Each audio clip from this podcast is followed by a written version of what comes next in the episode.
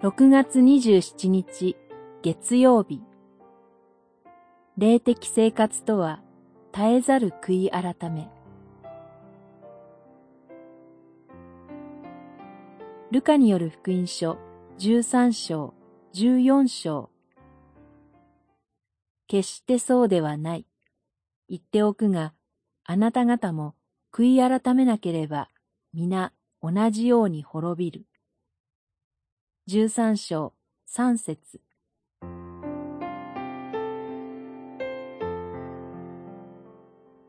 コロナ禍もそうですが、人災や天災が起きたとき、世界規模、また個人規模で不測の事態が起きたとき、それを単にたまたま起こった不幸なニュースだと流してしまわずに、むしろそれを自分に関係させ、自分の悔い改めの機会として受け取るようにと、主イエスはおっしゃいました。物事を霊的に捉えるということは、論理や理性のいたずらな否定ではありません。それは、周りで起こっている事物をよく観察し、その上で自分自身にとっての霊的な問題として捉えて悔い改めることです。疫病を医学的に解釈することは、教会の仕事ではありません。旧約聖書の預言者や詩人たちは、疫病を神の怒りの発露として捉えて、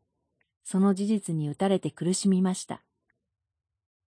そのように、私たちは、それを神との関係の中で、悔い改めへの問いかけと招きとして、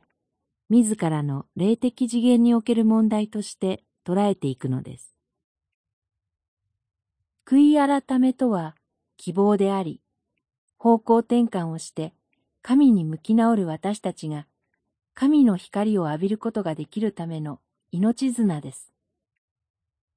この神に対しての霊的な方向転換が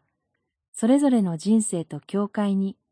この時本当に起こるなら、